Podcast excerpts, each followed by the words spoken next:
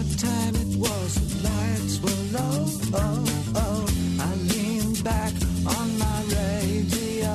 Oh, oh. Some cat was laying down some rock and roll. Not a soul is You're listening to Saturday Night on the Circle on 93 WIBC. it seemed to fight. Welcome back, Indianapolis, to another exciting edition of Saturday Night on the Circle, where there's been a huge week in news. Fox News settling with Dominion Voting Systems in one of the largest defamation lawsuits ever. Uh, more clarity comes from the Biden administration's uh, past connection with the Hunter Biden laptop story and burying it in the narrative of Russian disinformation. Also, troubling reports, incredibly disgusting reports, to be honest, coming out of Brownsburg elementary schools where two teachers have been dismissed, three have been placed on leave, and possible criminal charges are pending. Rob Kendall will be joining the show coming up next to discuss all that. But first, we begin with Fox News, who settled for $787 million in the defamation lawsuit, an incredible sum. Uh, by the way, thanks for joining me. My name is Ethan Hatcher. Uh, producer Carl, beep, beep, beep, beep, pushing those buttons and doing the things to make the show function. And you can catch our podcasts uploaded to WIBC.com, Saturday night on the circle.fireside.fm, and hop in the chat on YouTube while we uh, broadcast the show live.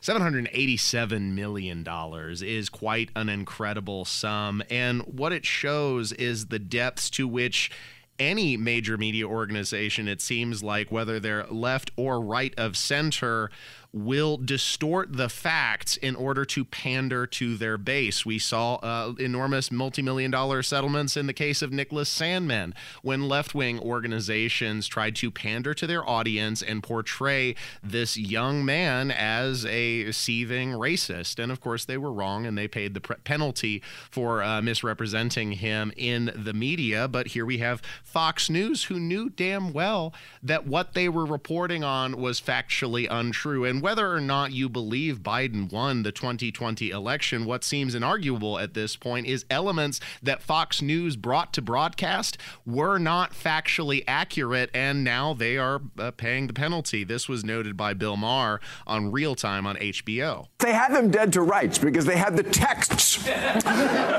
from the Fox News anchors. On the air, the Fox News people were towing the Trump line. Behind the scenes, they knew it was bullshit. And they were saying it. The, the, the last straw was last week. Tucker Carlson, some of his new text came out. He called Trump's lawyer, Sidney Powell, who he was having on a show, giving credibility to. In the text, he says, she's a bitch, a psychopath, a liar, and a and the Fox News spokesman said, well, they are cherry picking those texts out of context. I'm not making this up. Just want to know in what context is bitch a compliment? That's just my question. And then afterwards, they released a statement that show, said the settlement shows they continue to pursue the highest standards in journalism. What a joke! What a joke. We live in truly humorous times, uh, a topsy turvy world upside down. And here's an interesting thing that mo- most people probably didn't know about this settlement. Turns out, guess what, Carl? This multi million dollar, $787, uh, $787 million settlement with uh, Dominion Yeah. is tax deductible. Oh, nice.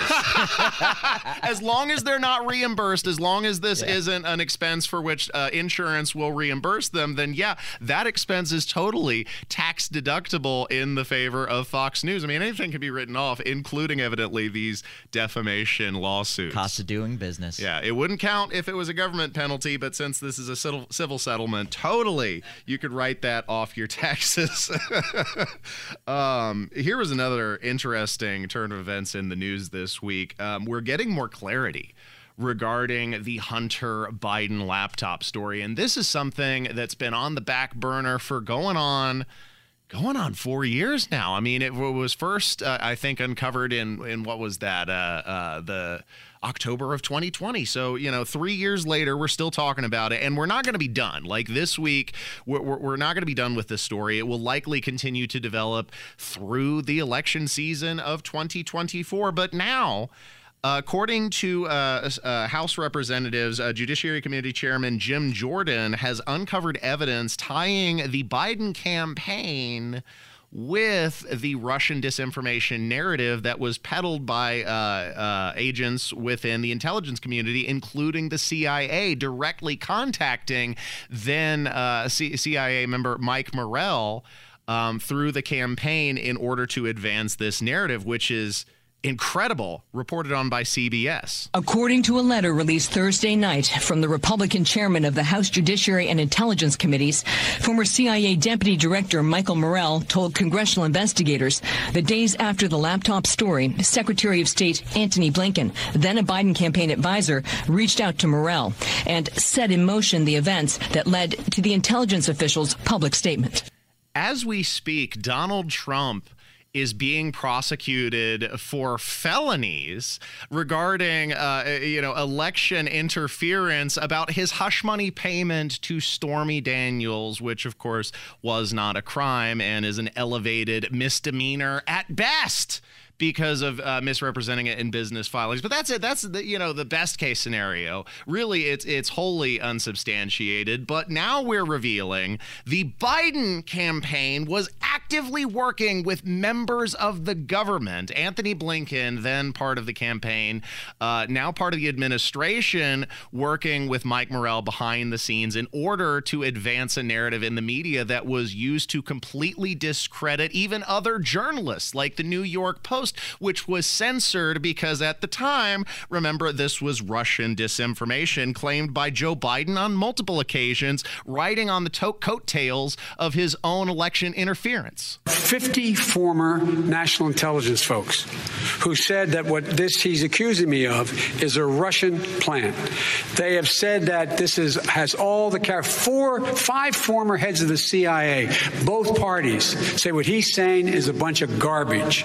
Bye. You sit on a throne of lies. And now we know the Biden administration was directly involved while they were campaigning. And according to the Office Director of National Intelligence, they have verified there was no foreign uh, interference in the release of the Biden laptop. This is legitimate. It's been verified by multiple news organizations. And now we're finding out the depths to which the Biden administration or the Biden campaign at the time colluded with members of the government and members of the media community in order to uh, affect the outcomes of the election. That is the really scary thing that's going on here. And we're going to continue to have more information. Jim Jordan promising uh, uh, more release in the coming weeks. Uh, he's going to get specific um, and uh, release more information in the coming days.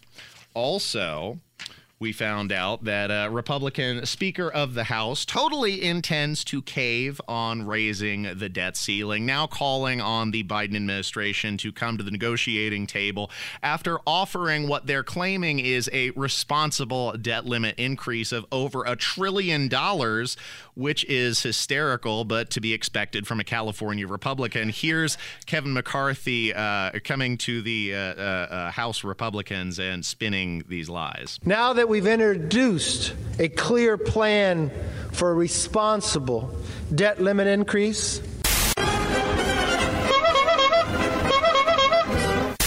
they have no more excuse and refuse to negotiate. I think the Senate can honor maple syrup and basketball teams and negotiate on a debt ceiling at the same time. We owe it to the American people to use this moment in history to deliver the future they want, need, and deserve. House Republicans have a plan. The Senate does not. And the president is ignoring the debt crisis. President Biden has a choice come to the table and stop playing partisan political games. Or cover his ears, refuse to negotiate, and risk bumbling his way into the first default in our nation's history. Are you serious? Kevin McCarthy's letting you know right there he has no intentions of letting the country, quote, default on its debts. He will continue to raise the debt limit, already putting a trillion dollars on the table. And no, the Biden administration doesn't have to cave. These plans likely aren't going to be agreed with by the Democratic controlled Senate. And uh, Kevin McCarthy is going to be put in the position to then cave as we knew he would. It's time to face reality, folks. Fiscal conservatism is dead. Uh, the the Republican Party no longer is the party of limited government and responsible spending. Those were some of the planks that the the party ran on during the Tea Party uh, uh, sweep of 2010. That's when I was very politically engaged. I was just turning 18 that year, and I remember the Republicans standing against the irresponsible spending, so called, of the uh, Obama administration. But then they doubled down and continued it during the Trump administration. The Republicans are responsible and complicit, just as the Democrats are in the profligate spending that is sending our nation into runaway inflation and uh, spiraling down the drain. Thanks for listening to Saturday Night on the Circle. One more soundbite I wanted to get out of the way. You heard a few weeks ago John Kirby claim that he saw no chaos in the withdrawal of Afghanistan, saw no problems with the withdrawal, but this week admitted more than 20 months after leaving, they're still evacuating Americans from the country. 20 months on, no problem, says John Kirby. But when it comes to Afghanistan, because I, I, think that's what you were asking about, we continue to get people uh, out. 20 months later, and he saw no chaos. Thanks for listening to Saturday Night on the Circle. Stay tuned for more. A busy week in news. Coming up next on the show, Rob Kendall will join us and shed a little bit more light on uh, the Indiana Republicans thumbing their nose at the base regarding property taxes here in the state of Indiana and also the troubling allegations coming out of Brownsburg Elementary Schools. Don't miss a moment of Saturday Night on the Circle. There's something happening here. But what it is ain't exactly clear. There's a man with a gun over there. You're listening to Saturday Night on the Circle on 93 WIBC. Hello and welcome to Saturday Night on the Circle. I'm your bespectacled curmudgeon, Ethan Hatcher. Don't miss the podcasts uploaded to Saturday night on the circle.fireside.fm and WIBC.com. Plus, hop in the chat while we broadcast live on the YouTube. Indiana schools have already come under scrutiny after a bombshell undercover video revealed teachers and administrators have been deceiving parents about school curriculum's inclusion of DEI and CRT. Now, scandal rocks Indiana schools once again as two Brownsburg elementary teachers have been dismissed and possibly face criminal charges over their alleged treatment of a special education student. Here to tell us more about the disgusting accusations against these educators is the man who's a son of Brownsburg himself, the raucous, ranting, often off the rails Rob Kent comes on the show. You know I love you, Ethan? You were born and came out of the womb at 50 years old. That's why I love you, Ethan. You were born 50 years old, and I, I just love everything about you. Yes, this is, while that is funny, this is not funny. And we, no. broke, we broke this story uh, earlier this week got a uh, you know ethan we have birdies everywhere and uh, one of the birdies we have is uh, a well-respected uh, member of the brownsburg community school corporation who we will not name for fear of tar and feathering if they were ever uh, disclosed to have associated with me. And uh, they gave me some information that an emergency school board meeting was being called executive session. That means public doesn't get to go to this. And that there was some serious stuff afoot. It was called on a thursday. The meeting was scheduled for a monday. The only reason you schedule a meeting on a Thursday for a Monday and it relates to job performance, almost always it is someone has done something highly egregious. And as I understand it, what these teachers are being accused of, and nobody's come forward to refute the accusation, but this is this is pretty disgusting stuff. They made this student eat vomit? So allegedly. Allegedly. Now, I will tell you, I got this information from the same source that has been right about everything else so far. A person very connected inside of Brownsburg schools. And at least as of this segment, the Brownsburg Police Department has not released the police report yet. I'm sure it will all be in the police report, which the Brownsburg Police Department did confirm to Indy Star. We are doing a police report. There is video of the incident in question. They confirmed that as well. And obviously, two teachers have been fired. Three more are under investigation for possible termination. At least, as I was told, that is what took place. Still no confirmation on that from the police department as of yet. Do you have any kind of timeline on when we're going to get the police report uh, uh, released? Because well, this is some pretty heinous stuff that's being thrown around to be happening under any circumstance, let alone to a special special needs student. Yeah, I was I was told it would be soon. Now, you know, who knows you are as familiar as I am with government. Soon could be uh, today. soon could be uh, three weeks from now. And obviously, then Loren Delp, who is the prosecutor in Hendricks County, will have to make a determination if anything criminal has happened. But what I was told by the source, this sort of behavior, and I've heard from multiple parents, by the way. See, this is what something like this does. It opens the box for all the people who have had things they wanted to talk about but haven't been able to talk about, who have said, thank you for talking about this publicly because we have had special needs kids who have gone to Brownsburg schools. And while this specific thing didn't happen to them, they were treated very poorly by the Brownsburg Community School Corporation. So this could have been continuing for quite some time. And that's what I don't get, Rob, especially with, you, you know, the, the students that you're serving, special needs students. It's a very taxing environment. It requires a high degree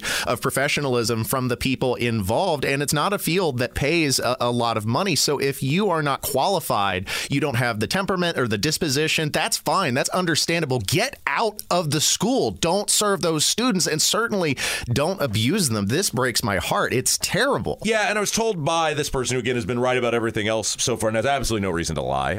Um, that this is not a one off thing. Now, we'll see what the investigation says, whether that's true or not, but that this behavior, and again, not this specific thing, but this behavior from the employees in question had been on radar or should have been on radar, had been going on for quite a while. Again, we'll see what the report says. That's what we'll go by. They're the trained investigators.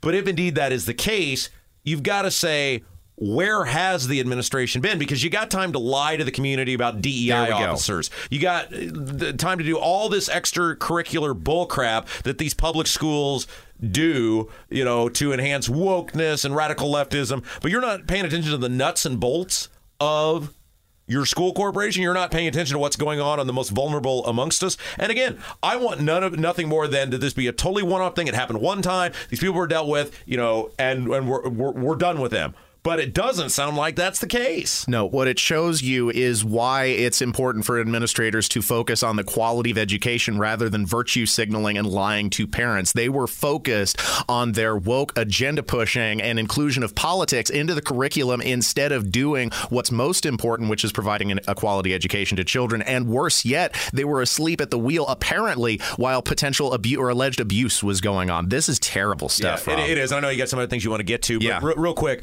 when that video came out um, of the school administrators all across the state, whether it was Plainfield or Martinsville or, or Elkhart, uh, I think Goshen was in there, but a whole but Carmel, where they're saying uh, on tape, Accuracy in Media, I think is the group who put it yes. out. Yeah, we're doing CRT, we're doing DEI, we're doing SEL, and we're hiding it from parents because we don't want them interfering in us essentially indoctrinating your kid, trying to raise your kid because we know better than you you realize what a cesspool the public education system is in this state and it makes it even what makes it even more gross is the governor is out bragging about how much more money and the state legislatures out there bragging about how much more money they're throwing at public education to the tune of billions of dollars. And this is the sort of behavior and actions you're enabling. I think we stumbled on the theme of the segment here, which is how little the government cares about you, whether it's educators being paid by the state or the politicians themselves. They don't give a damn about the constituency. And that is also illustrated by the Republican Party's lack of movement, complete lack of movement, middle finger to the base regarding property taxes in the state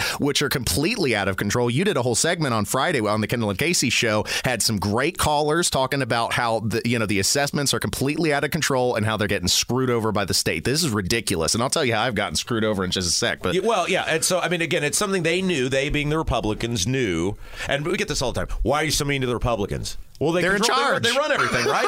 we don't. We don't. We don't have anything. To, we don't. We don't. They have a super majority yeah. in the legislature. There's, there's, no one else for me to talk about. um, but the, the, Republicans knew a year ago that these assessments were skyrocketing. And it wasn't like, oh, it went up 3%. Like, you know, that happens all the time and that's bad enough. But, but you know, people just ignore it and go on. You've got 30%, 40%, 50% increases in assessment which based on how we tax people, it's on a percentage of the assessment of your property. They knew these taxes were going to go up. And we talked about it for a year, and then we talked about it at the start of this year. And all we got from the Republicans was bad mouthing me, calling me things like a shock jock and a guy out for ratings, and I didn't know, and how could I know? And we've been proven completely right because, well, we know how the system works and we can do math. And yet we are a week to go in the legislative session. And the Republicans in, in the Senate, certainly, and to an extent the House, said, we're not doing anything. The party of low taxes and limited government, who just admitted they found a billion and a half dollars in extra money because of the revenue forecast, are doing nothing to help people, the elderly, the fixed income people, who, who I mean, it's bad enough to do it to people who can afford it. There are people on Social Security who cannot afford this, who we got a guy call from a guy, $800 a year. $800 a year, Ethan, he's increase, increase. He's bringing in 1700 a month on Social Security. And how are you going to be able to pay for that? You can't. And you, you got to either choose to stay in your house or pay for groceries, and that's an unfair choice to people on a fixed income. Um, I made a discovery uh, because I've been paying on property taxes since December Yes. and mistakenly believed that I was ahead of the game. Oh, no. No. Little did I know I was only paying on the preliminary assessment, and then come March 23rd, the new the correct assessment comes in. So properties that I'd already paid several hundred dollars to now have increases of 70, 90, or up to $200, an average of between 15 and 20% increases on my 19 properties, which is quite a bit of money that I have to cough up in the short term before the May 10th property tax deadline, and I'm not too happy about that. Well, they only give you, think about how gross this is. They only give you a month and a half or two months or whatever it is. And so and for some people who are saying, you know, my property taxes went up three grand this year or, or, or whatever. Where are you going to find that? Well, exactly. And think about this, Ethan. We have a system in the state in which we are punished for something someone else does. There is no other form of taxation where you are punished for what I do. Yet in Indiana, we raise taxes on assessment, and assessment is based on what someone else sold their home for. So you are punished for not monetizing anything. Yes, it's an unmonetized asset that you continue to have to pay taxes on. And I think you had a caller that said over the 10 years he's been, he's paid more than $30,000 in property taxes. It adds up. Now, there shouldn't be property taxes, period, because you never actually own your home. The government had nothing to do with you buying that home. You pay the mortgage on it, or you know, you uh, oh, you've paid it to where you own the home. It's ridiculous that you are taxed for something that is not an asset. Now, if we're going to ha- play a game where, hey, when you sell the home, you get taxed, okay, fine. But the idea that every single year you are forced to pay a- an arbitrary amount based on what an assessor, who's not even a fiscal agent, right? It's not your county council, it's not your town or city council, it's not your mayor raising taxes on you. It's it's a, a, a person who is elected, yes, but not even a fiscal agent can raise your taxes. The idea that if you don't pay that, you lose your home.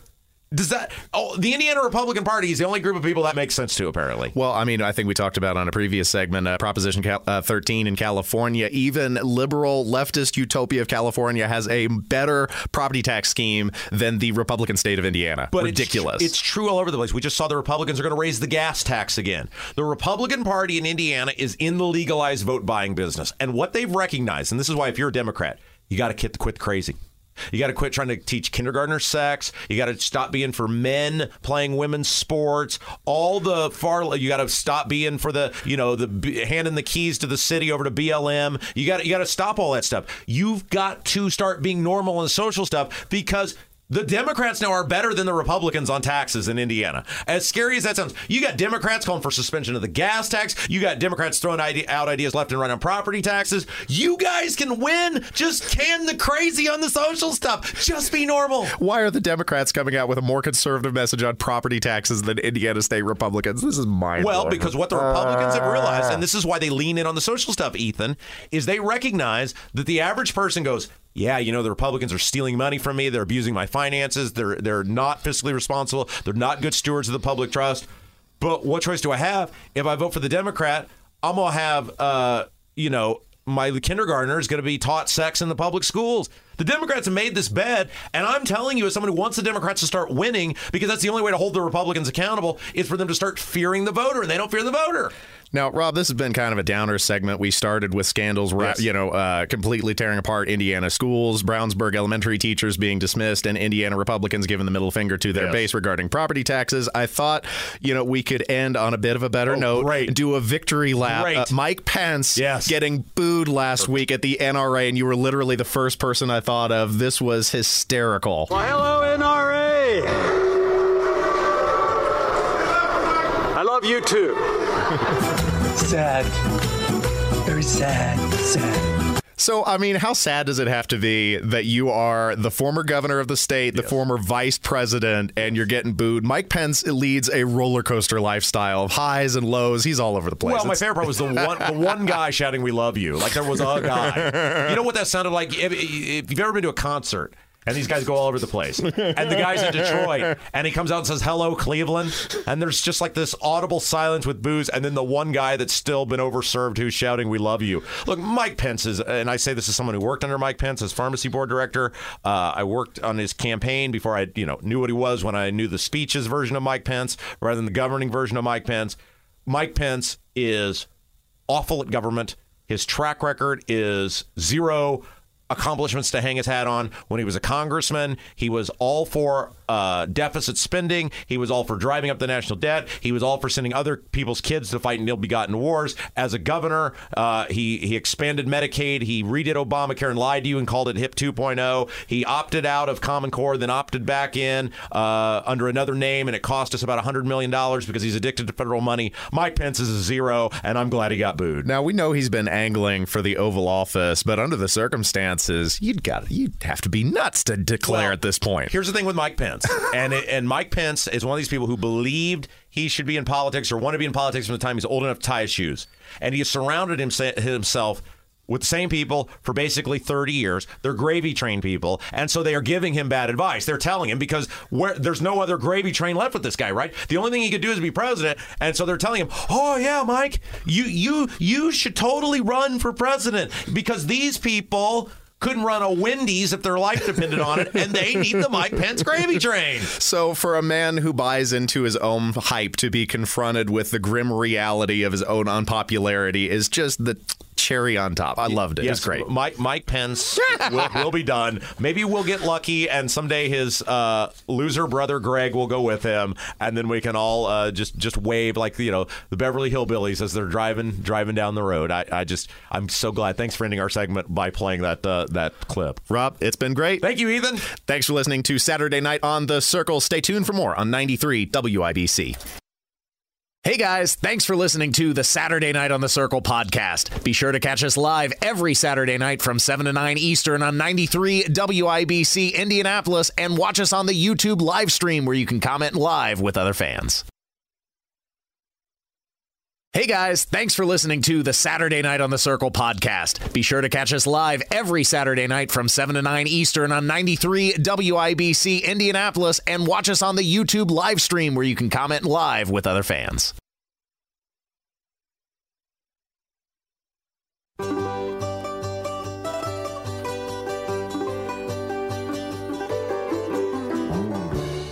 This is Saturday Night on the Circle on 93 WIBC. Welcome back to Saturday Night on the Circle, where we continue the cavalcade of shame from this administration, ever spiraling downwards toward the inexorable final gasp of the once great nation. We begin with the myopia of the highest degree as the Transportation Secretary arrives at the uh, laughable conclusion that traffic accidents are racist. Administration officials also seek to end the test dummy gender gap. The president can't spell basic words, and the vice president looks the other way on drugs in your medicine cabinet. Don't miss this unforgettable edition of Hat Tricks with Hatcher. It's time for another one of Hatcher's Hat Tricks. The story you are about to see is true. The names have been changed to protect the innocent. You're listening to Saturday Night on the Circle on 93 WIBC. Producer Carl, beep, beep, beep, beep, pushing those buttons and doing the things to make the show function. We begin with the uh, uh, Transportation Secretary, Pete Buttigieg. And if you've ever wondered why transportation is falling off the rails, sometimes quite literally in the United States with his oversight, well, it's because he's blaming things like traffic accidents on racism. Here's the clip. We've got a crisis when it comes to roadway fatalities in America. We lose about 40,000 people every year. It's a level that's comparable to gun violence. And we see a lot of racial disparities. Black and brown Americans, tribal citizens, and rural residents much more likely to lose their lives, whether it's in a car or as a pedestrian being hit by a car. There are a lot of reasons uh, related to discrimination, related to uh, the, even the ways that roads are designed designed and built, who has access to uh, a safe street design that's got crosswalks and good lighting, who doesn't have that access. That can drive disparities. Right. Linking car accidents to racial disparities. I mean, honestly, I, I've got nothing. This is so clownish and ridiculous the clip speaks for itself. No wonder this administration is failing abysmally on matters like transportation when they see everything through these bizarre racism colored glasses or sexism colored glasses, as uh, as the case applies. In this case, uh, of course, Rosa DeLauro, uh, who's part of the administration, highlighting the vital work that the transportation uh, uh, secretary is doing to ensure that female crash dummies are being utilized to eliminate the gender gap in test dummies. You also plan to make important investments to uh, address the roadway safety crisis, including the critical funding that would accelerate the development. And this is an area I've, I've written to you about of the use of female uh, dummies in crash testing. This will start to fight the gender inequity among vehicle safety and crash victims. Shut up, silly woman. This administration is completely off the rails, seeing racism where none exists, inventing problems and conflict to tear the nation further apart. And Biden, of course, says he's focusing on the job. My focus is just stay focused. But he can't even spell simple words like eight, E I G H T, eight. But you have, we have a thousand billionaires in America. You know the average tax rate they pay? Eight, E I G H percent. 8%. Wait a minute. You tell me who this sounds like. Slow moving, inattentive, dull, constantly snacking, completely asleep at the wheel. And that's why these woke officials. Uh, you know, the lunatics are running the asylum. That's what's going on. Pete Buttigieg completely failing as transportation secretary. Joe Biden completely failing as president. Karine Jean Pierre completely failing as uh, press secretary. Kamala Harris completely failing as vice president, you know, kind of awkwardly uh, strolling wherever she goes. This time making an appearance in Reno and complimenting the all female legislature, I'm sorry, the female majority legislature there. The impact is not only potentially about anything that might be in your medicine cabinet, and you know, I'm not going to get in your business. And I thank and I met with the legislators who are here and your legislative leaders and that majority female legislator legislature that you've got here. Some bad people.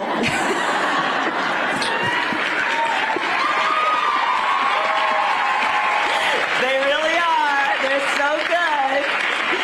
It is crazy. We say to give a woman woman power is like to give a gun to a monkey.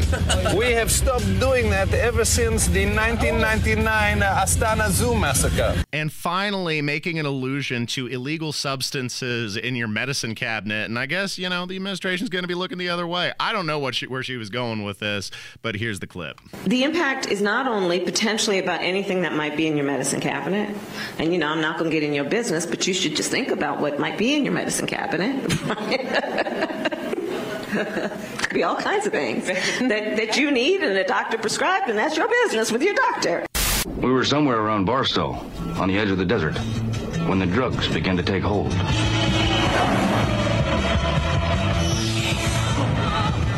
We had two bags of grass, 75 pellets of mescaline, five sheets of high-powered blotter acid, a salt shaker half full of cocaine, a whole galaxy of multicolored uppers, downers, screamers, laughers, also a quarter tequila, quarter rum, case of beer, pint of raw ether, two dozen amyl. Not that we needed all that for the trip, but once you get locked into a serious drug collection, The tendency is to push it as far as you can. If you've ever read Fear and Loathing in Las Vegas by Hunter A, uh, Hunter S. Thompson, the insanity of that book doesn't even peak with what we're living through in 2023. Thanks for tuning in to Saturday Night on The Circle. I'm your host, Ethan Hatcher. Hop in the chat on YouTube where we always have a lively discussion, and stay tuned for more on the one and only heritage station of 93 WIBC.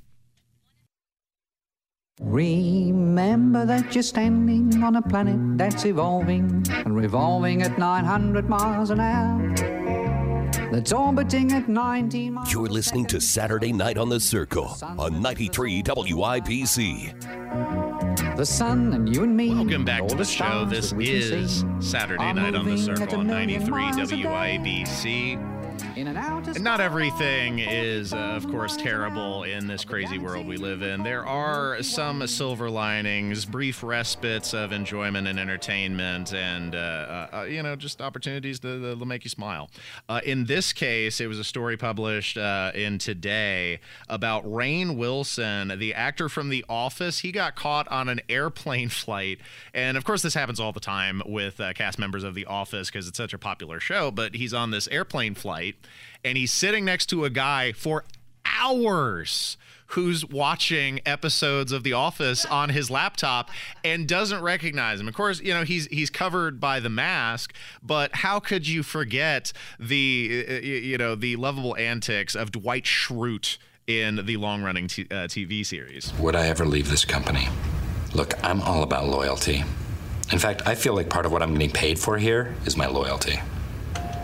But if there were somewhere else that valued that loyalty more highly, I'm going wherever they value loyalty the most. The story had a happy ending. He starts talking with the guy about how he enjoyed The Office. He's like, "Oh, yeah, I noticed you like that series pretty well. You've been watching it for five hours." Like, yeah, you know, it's pretty good, except for season one. That, that you know, it was a little slow, but once you get after that, he's like, "Oh yeah, season one sucked, does it?" And he pulls down his mask, and the gears start turning. The guy's like, "Oh!" And then, of course, they they connect, and I'm I'm sure you know photos were taken, maybe a few autographs were signed, but that's a fun story. Now, Carl you're a bit of a world traveler. You most recently went to Sweden, and I see pictures of you all over the place. Have you ever run into somebody famous on the aeroplane or elsewhere, I guess? Can't say I have. Not but I- specifically? no, I, I always fly coach. I, don't know how you fly. Uh, well, I, well, I flew coach too. I was on a trip to New York, and this was completely rent. No, we were returning from New York. Returning from New York because we landed in uh, Indianapolis. Anyway, completely randomly saw in first class, and we were riding coach two. Of all the people, Arianna Huffington from HuffPost, and we chased her down and and got a selfie. You know, I mean, just somebody famous. That's the most person, most famous person I've ever ran across randomly. I, I am remembering though. Patrick Ewing was on one of our flights from Washington because he's the coach of the Georgetown Hoyas. I'm seeing. And, yeah, and he he was too tall for even first class. Poor guy. if you get around enough, eventually you're going to run into somebody famous. But uh, there's Rainn Wilson running into a fan. That that'd be pretty cool. I wish I'd run into an Office cast member. That'd be a lot of fun. Um, also, we mourn the passing of a 35 year run, nearly 14,000 performances of Phantom of the Opera. It's now officially coming to a close. Took its final bout last Sunday. It's been on the Broadway since 1988, but after the pandemic, it became difficult to maintain such a gargantuan production. I, I guess even a single week of running would cost in excess of a million dollars to put on the stage show, and they weren't bringing in enough money. Uh, I, you know, it's ironic because as the production has closed, then they started taking in more money. In fact, uh, in the final weeks, they took in over $1.2 million and then grossing in its final run $3.6 million. You know, they would have kept up those numbers. I guess it could have stayed in. But all good things must come to an end, even my favorite Broadway production, Phantom of the Opera.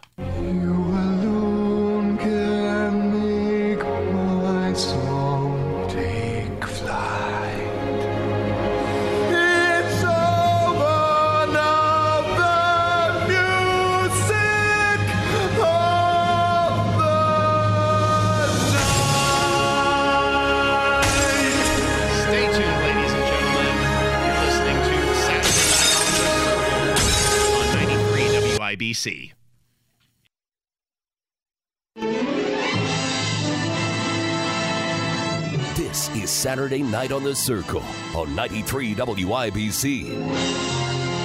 Welcome back to the show, ladies and gentlemen, where we begin this this hour with a shocking news story out of Oklahoma. And if you've ever had problems with members of the media, I'll bet you didn't dislike them as much as the officials of McCurtain County in the state who threatened on tape to assassinate members of their local print only newspaper.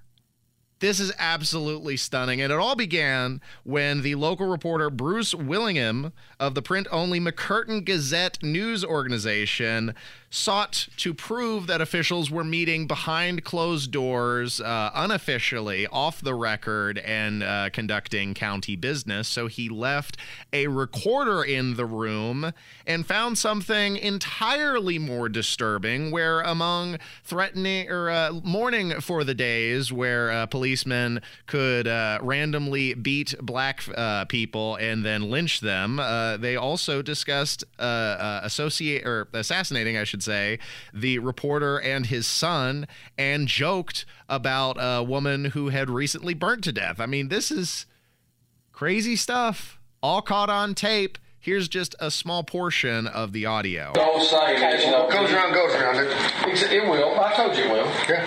I know, I know where two big deep holes are if you ever need them. I got an excavator.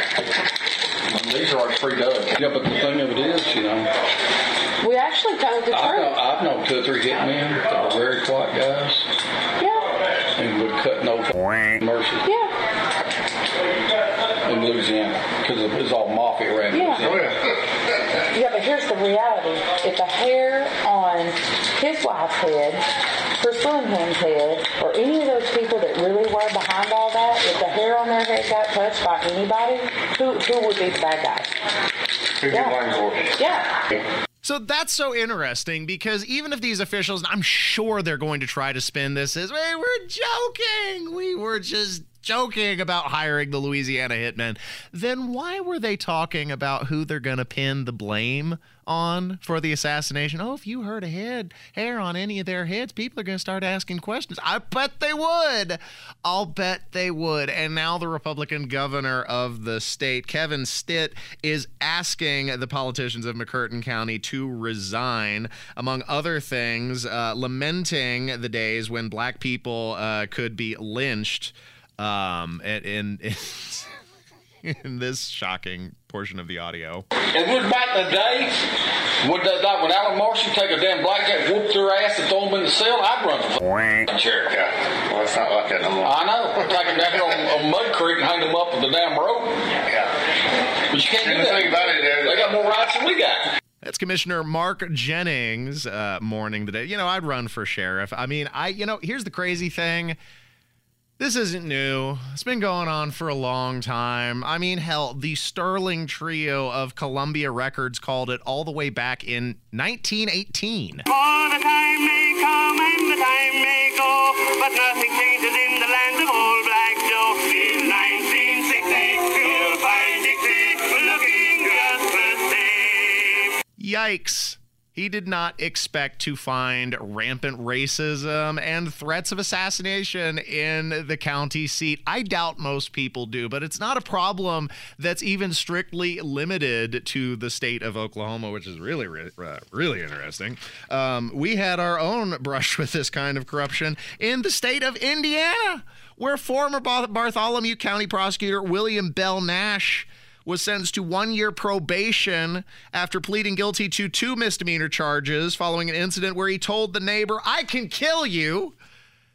What is this with government officials threatening assassination on members of the community or journalists in their towns? Um, Nash serving that one year of probation after a plea agreement was entered. And according to the probable cause affidavit, he made threats toward his neighbor on Mother's Day last year in an argument over their dogs, at one point yelling, I can kill you, I will kill you. And Indiana state law says, I can kill you according to the affidavit. Nope, I don't think that's how he work, uh, uh, how it works here. Um, and of course, he's no longer uh, in office, but had served since 2002.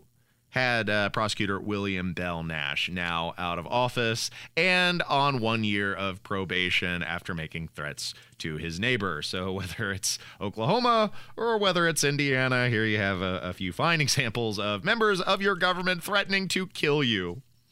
Um, there was another bit of audio that I wanted to play. This was absolutely jaw dropping. Coming out of uh, Chicago, uh, uh, now former mayor Lori Lightfoot, um, finally seeming to, I, I couldn't believe this, recognize the problem of the revolving door of criminal justice and prosecutors and justices letting out violent criminals uh, with light sentences or giving them bail and releasing them on the streets to commit more crimes. Incredibly identifying the problem, but only after she lost the election. Now sounding more conservative than the person who won and replaced her. As Democrats, if we do not speak the truth about violent crime in our city, we will be the worst for it. But I know that there are people in my city that are wreaking havoc every day and need to be off the street. That's that's reality. What do we say to not only the victims of crimes, but the people who are terrified about crimes in their neighborhoods, most of whom look like us? If we say, yeah, the police department is spending all this time and resources to arrest, put a case on, and then the judges and the prosecutors say, you know what, we're going to let you out on electronic monitoring to wreak havoc again if somebody see musters the courage to come forward and identify the person who had just shot up their neighborhood and then sees Pookie walking bold as day back on the street two days later, what does that say to them? You're telling them that the criminal justice system doesn't care about victims and witnesses.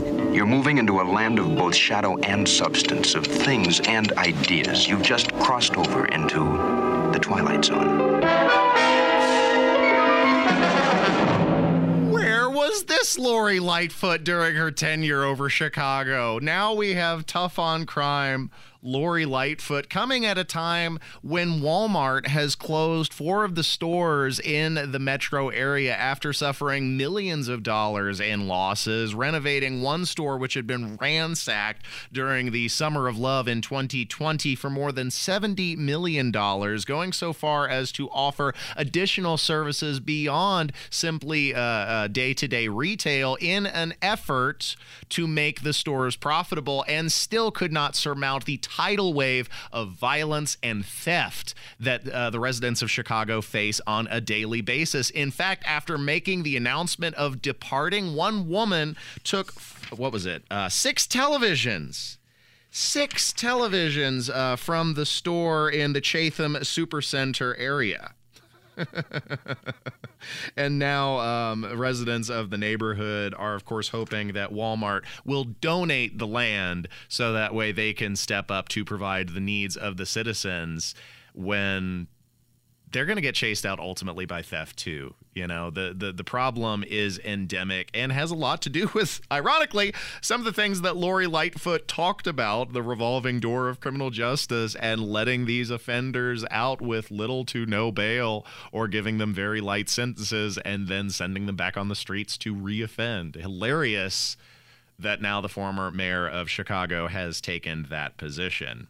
You're listening to Saturday Night on the Circle. More content to come. Up next, Nigel Laskowski joins the show to continue the conversation that's been evolving about Bud Light and its partnership with Dylan Mulvaney. Is it practicable to continue the boycott, especially in a diversified market economy? These are questions we'll ponder coming up next on 93 WIBC.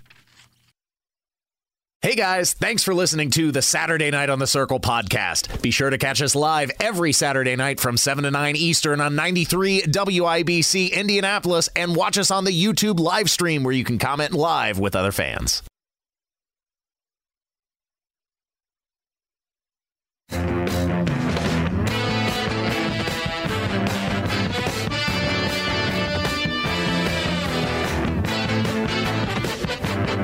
This is Saturday Night on the Circle on 93 WIBC. Hello and welcome to Saturday Night on the Circle, where I'm your beheaded broadcaster, Ethan Hatcher. Don't miss the podcasts uploaded to Saturday Night on the Circle.fireside.fm plus WIBC.com, and you can hop in the chat while we broadcast live on YouTube. For weeks now, consumers have vented their outrage toward Buzz- Budweiser's partnership with Dylan Mulvaney, who cosplays as a little girl on social media. Since then, the company has lost $5 billion in market share after the controversy began. But is the outrage practicable to maintain, and will this boycott be successful in a diverse market economy? Helping us ponder those questions is one half of the dynamic duo, Hammer and Nigel. He's the mild mannered, middle aged mensch of manliness known as Nigel Laskowski, who joins us now. Hey, Ethan, what's going on, man? How are you? I am Thanks well. for having me on, brother. Uh, hey, it, pleasure to have you on the program. First of all, let me just say, when you said the word boycott, I've said this all week about this this word boycott in terms of Bud Light. I don't think boy. When I think of boycott, I think of organization. Yeah, I, I think of petitions. I think of protests. I just think it's a bunch of people that were kind of turned off by the marketing campaign and just decided to go with something else. Yeah, this is. I, I don't know that it was some sort of uh, organized boycott. You know what I mean? I don't think there's sense? a face of the boycott. Absolutely no. Right, I think right, it's right. I think it's a market reaction, but I'm not sure if it's practicable to continue for reasons that I'll get into a little later in the segment. But first, I wanted to talk about one of the options available, and they did this with the chocolate, and it kind of got under under my skin too. Um, w- with the uh, Jeremy Boring from Daily Wire introducing the her or she her bars and the Oh, he I- him I bars. think I heard about that. Is I that a- bought some. I'm actually waiting for my shipment to see if somehow Hershey's is ma- uh, involved in the manufacture of the anti woke chocolate. But anyway, boy, they got you, didn't they? Well, yes, they did for damn near thirty dollars. It's twenty five you. bucks for four bars, and they're trying to do the same with Come this on. beer. Uh, uh, the conservative dad on social media introducing. Ultra right beer, and here's how it's being marketed. All right. America's been drinking beer from a company that doesn't even know which restroom to use. That's why I created Conservative Dad's Ultra Right 100% woke free beer. As conservatives, we're constantly getting hit in the face, left and right, by the woke mind virus. But the last place we want it is in our beer. If you know which bathroom to use, you know what beer you should be drinking. Stop giving money to woke corporations that hate our values.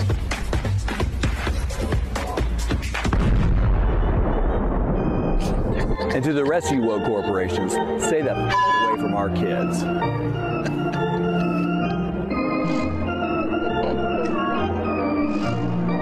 Buy yours online in 42 states at ultrarightbeer.com.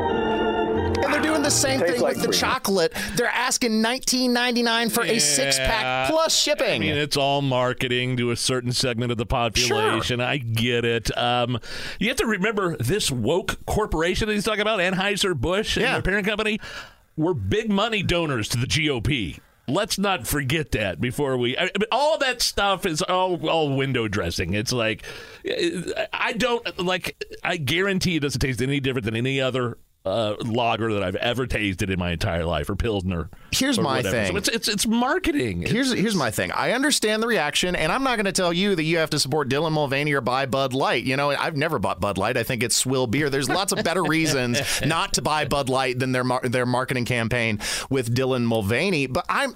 I'm so tired of the hyper politicization of literally every facet of life. Sure. I love politics. I've been talking about politics since I was a teenager. I majored in political science at the university, but what I'm sick of outrage culture is the outrage culture, and it's both sides doing it. It's certainly the left wing with their virtue, signaling marketing campaigns, but also now the right wing with their ultra right beer and anti woke mean- chocolate. And I'm just sick of it. And they're overcharging for the what creep crap. You fell for it. well, this is research. Oh, okay. Because so I- are you going to write a check? Are you going to turn in a uh, receipt to Radio One for this? Well, for it, it is part of the show because I wondered in the two days it took him, and it took this conservative dad similarly a short amount of time to partner with a manufacturing. And being that Sure. Hershey's is like the number one chocolate manufacturer in the game, I'm like, somehow are they involved in the manufacturing process, which I don't know. That's why I bought it. But I'm tired of the virtue signaling. You know, the only thing that I will say that Bud Light did 100% wrong was their woke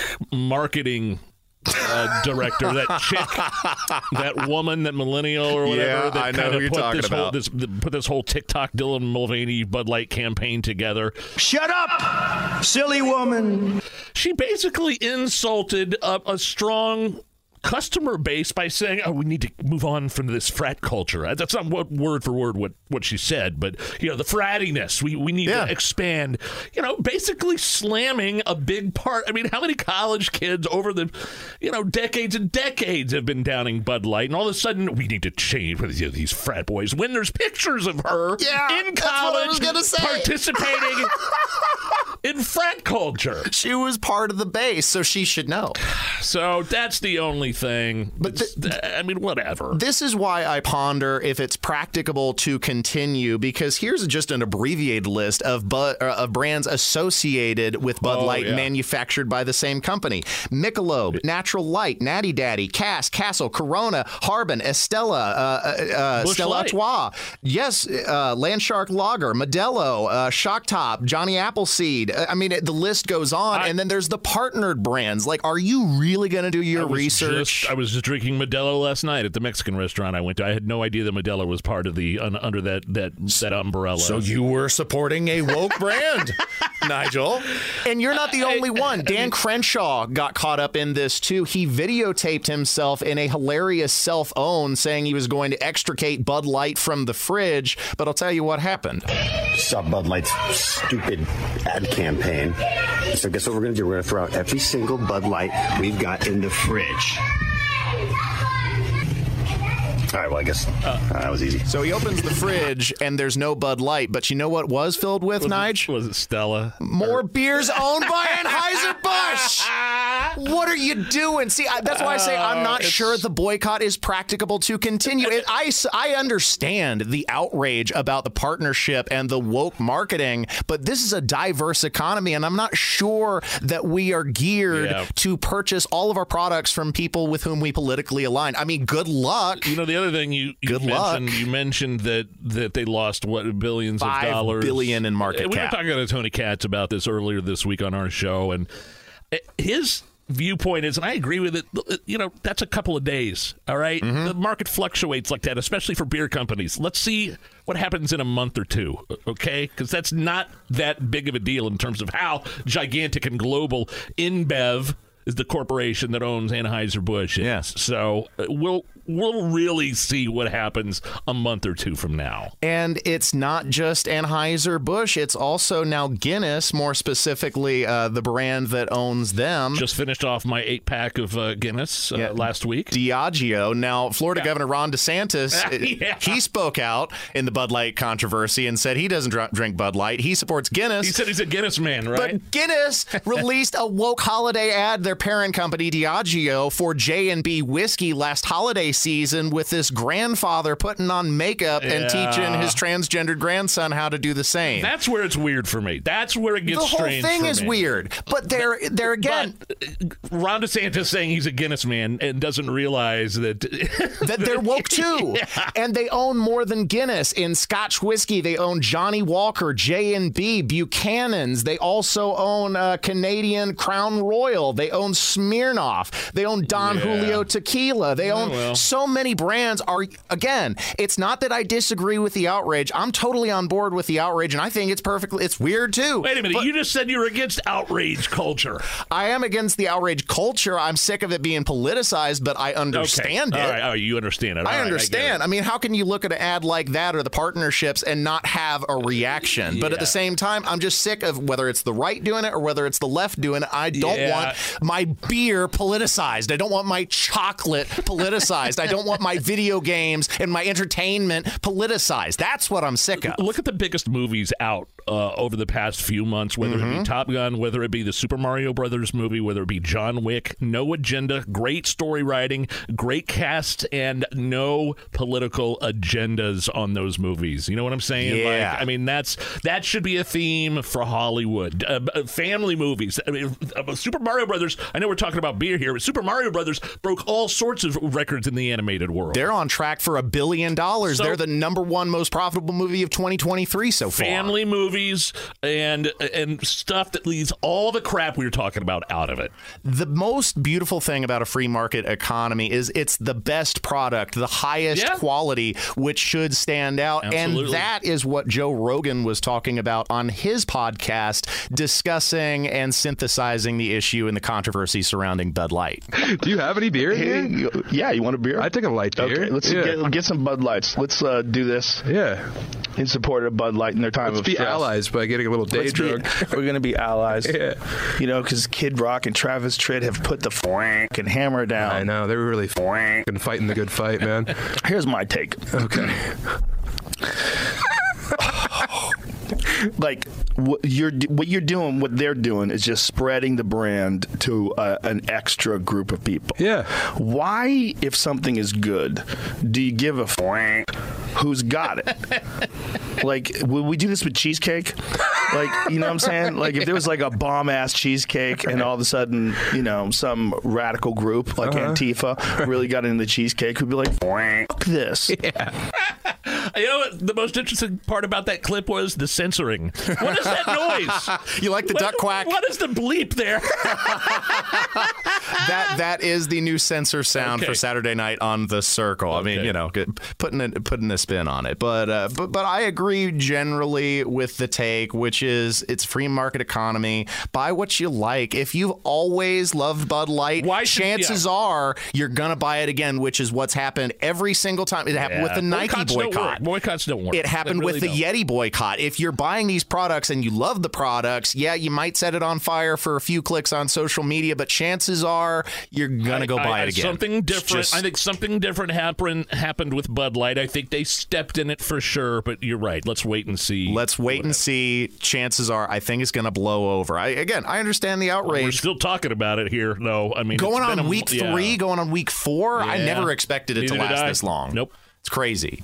Thanks for coming in the studio. Uh, thanks Nige. for the invite, man. Appreciate, Appreciate it. Stay tuned to Saturday night on The Circle. This is the one and only 93 WIBC.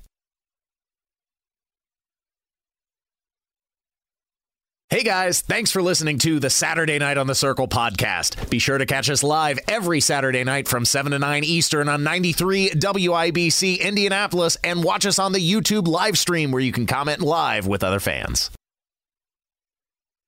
Settle, settle.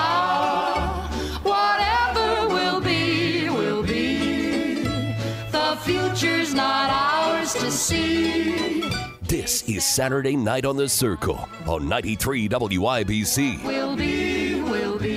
Welcome back to the show. Thanks for tuning in. We've been having some great conversations on the program this evening. If you missed a moment, guests Rob Kendall and Nigel Laskowski have joined the show, and you can find the podcasts uploaded to Saturday night on the circle.fireside.fm. I put them up every Sunday, or producer Carl puts the WIBC podcast up after the broadcast ends on Saturday night. You can also find us streaming on the YouTube where you can hop in the chat, join the show, talk with other fans as the broadcast goes on. We begin this segment resuming our conversation about Bud Light and the cultural controversy. I think it's interesting that this conversation has been going on for weeks since it started with their partnership, uh, Dylan Mulvaney, and now some interesting developments in uh, the marketing lineup over there at Bud Light. But you'll never believe this who came out to bat for the company following the controversy was none other than, other than Donald Trump Jr., who asked conservatives to pump the brakes on their boycott, noting the uh, meltdown over the company partnering with uh, Dylan Mulvaney wasn't worth destroying an American icon. This was during Thursday's broadcast of his Triggered podcast and pointed out that despite conservatives' complaints, Anheuser-Busch has actually donated a lot of money to Republicans. I had my team get into the details, and we looked into the political giving and lobbying history of Anheuser-Busch. And guess what? They actually support Republicans. In, in woke corporate America, Anheuser-Busch supports Republicans. Last cycle, their employees and their PAC gave about 60% to Republicans and 40% to Democrats. That's literally almost unheard of in corporate America. That's all it's about. That's all it boils down to is their worth as a donor for the Republican Party. And who cares? He goes on to uh, uh, point, well, they were instrumental in helping get Kevin McCarthy elected. You mean Kevin McCarthy, the guy who's now folding on the debt limit and adding yet another trillion dollar increase to the ever ballooning national deficit? You mean that Kevin McCarthy? No, that does not particularly inspire me, Don Trump Jr. That's the kind of ridiculous shenanigans you get out of establishment Republicans, which evidently Don Jr.'s a part of. What are we doing here? Uh, you know, again, it, I'm not telling you you got to support Bud Light. Certainly, I, I think the, the commercial was obviously a mistake and the market has responded. But you, you, you shouldn't be supporting them just because they're Republican donors. That's that's certainly not a reason, but uh, you know, money talks.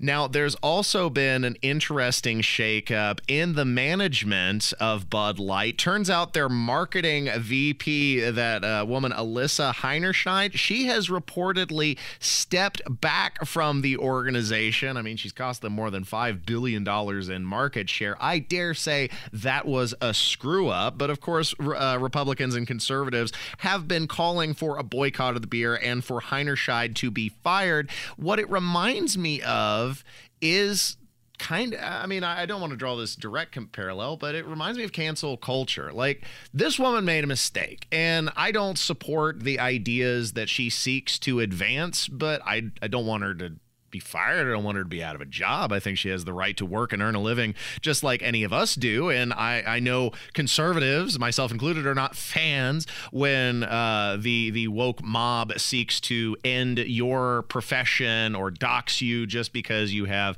a differing opinion. And I just I wonder if that's what's going on here. Now, of course, it, it is totally legitimate, you know, for her to be stepping aside after losing more than $5 billion for the company. It just, I, I hate when people go after individuals' employment on a basis of political disagreement. Kind of, you know, it, kind of makes me do a double take, raise the hair on the back of my head. I actually ran across a clip of Rod Serling talking on the issue generally of censorship with Mike Wallace um, all the way back in the 1960s and discussing his struggles against the cultural movement of the time.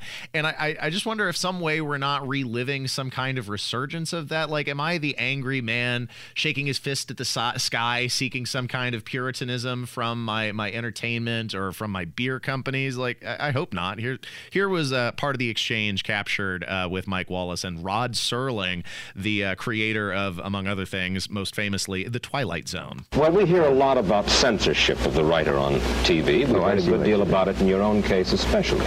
Well, depending, of course, on the thematic treatment you're using, if you have the temerity to try to dramatize a theme that involves any particular social controversy currently extant, then you're in deep trouble.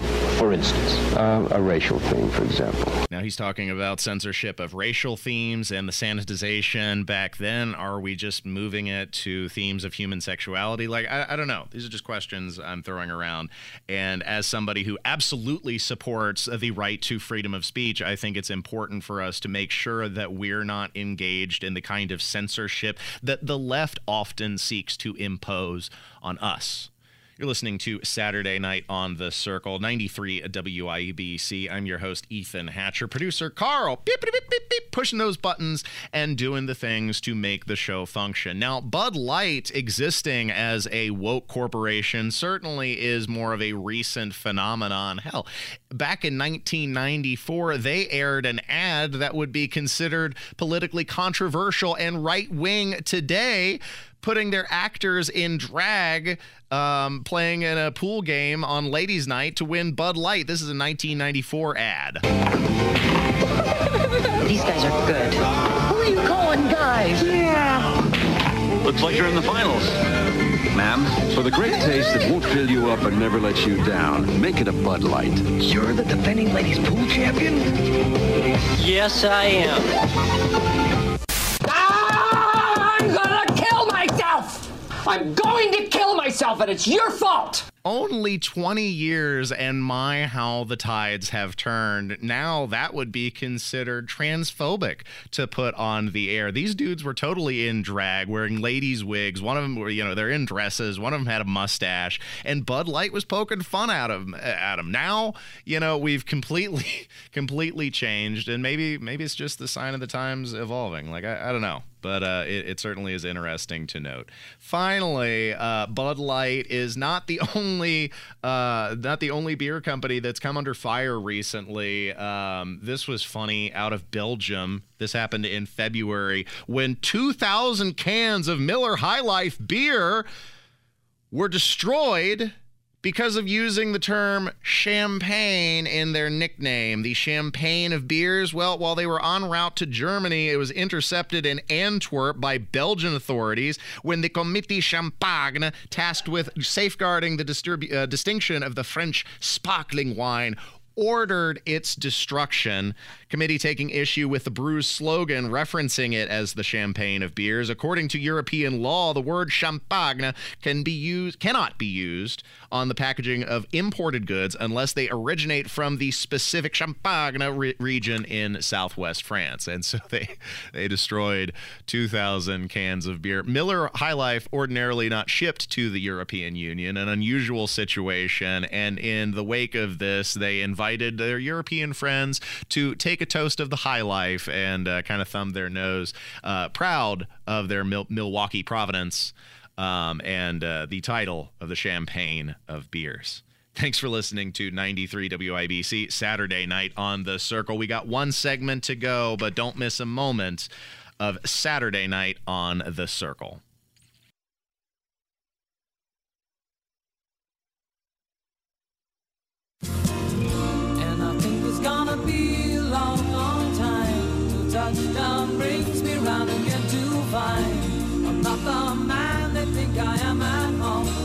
You're listening to Saturday Night on the Circle on 93 WIBC. Welcome back to the show. This is Saturday night on the Circle. I hope you've been enjoying the broadcast so far. Find our podcasts uploaded to WIBC.com, Saturday night on the circle.fireside.fm, and always broadcasting on the YouTube. You can find us linked to Twitter, to Facebook, WIBC.com, the works. We're on all over the social media. Ending the segment with McDonald's, which is focusing on upgrading their core items. And I dare say, if ever there was a fast food franchise in need of a polish, it would be McDonald's. Polish that turd right on up. They're saying they're going to uh, focus on having softer buns, uh, cheese that's gooier, and onions that will be freshly added to patties right on the grill, tipping their hand that these damn onions haven't been fresh this whole time. What are you doing? You can't cook onions. Onions are like one of the easiest things to cook. You can't just throw those on the grill. But no, I guess everything's frozen in the land of McDonald's. Talk about some fast food crap. I can't stand eating over there. But uh, but they are improving. I hope they're not a sponsor. Oh yes. if McDonald's is a sponsor, uh, I apologize. It, it turns out they're delicious, but uh, if they're not, then they're terrible, and I hate them. um, the, they said uh, they found that small changes like tweaking the process, uh, the process to get hotter, meltier cheese, adjusting grill settings for better sear, added up to a big difference in making the burger, burgers more flavorful than ever. Um, it would not be hard to do because most of their burgers taste like cardboard. Uh, they also got in pretty late to the chicken sandwich game, adding their crispy chicken sandwich, and I don't think it holds a candle to any of the major crispy chicken sandwiches like uh, uh, Chick Fil A, certainly or uh, Popeye's chicken. Either of them better. I mean, but generally speaking, anything that you're going to get at McDonald's um, is is substantially worse than anywhere else. Uh, they're far far far away from the uh, standards set by the McDonald's brothers in California all those many years ago. Uh, thanks for listening to Saturday Night on the Circle. One more food related story to get out of the way where a Florida man was uh, arrested for allegedly slapping a woman in the face with pizza during an argument.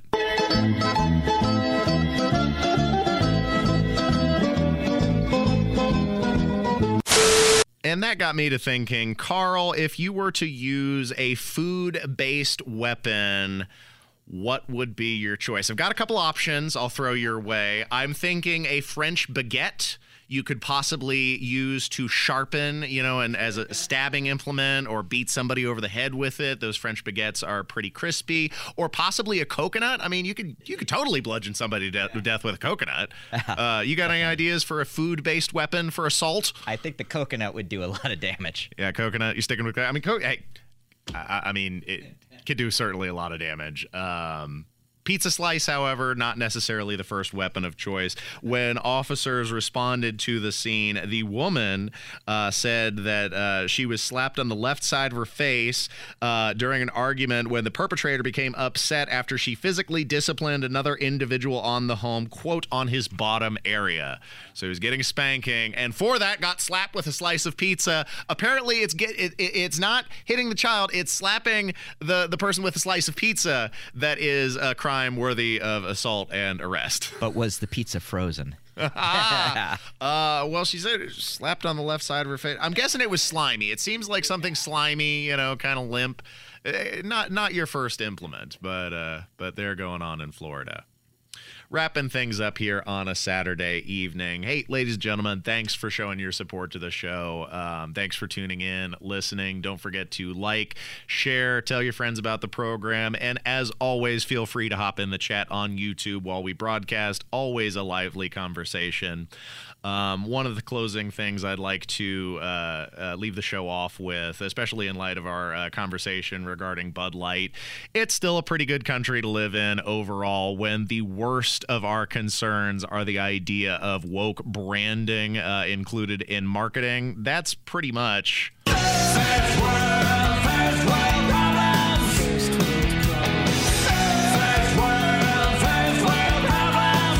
There are bigger issues, bigger fish to fry, more important things to be concerned about, like the increasing property taxes, or the runaway spending in government, or the inflation crisis, or the transportation crisis, or many of the other more pressing issues facing our country. You know, so if the worst we got to worry about is beer, I think we're doing pretty good. Thanks for listening to Saturday Night on the Circle. I leave you with my parting words of wisdom. Uh, wherever you are, whoever you're with, whatever you're doing, remember that life is a state of mind. I won't see you next week. I'll be out, but two weeks from now, tune back in to Saturday Night on the Circle.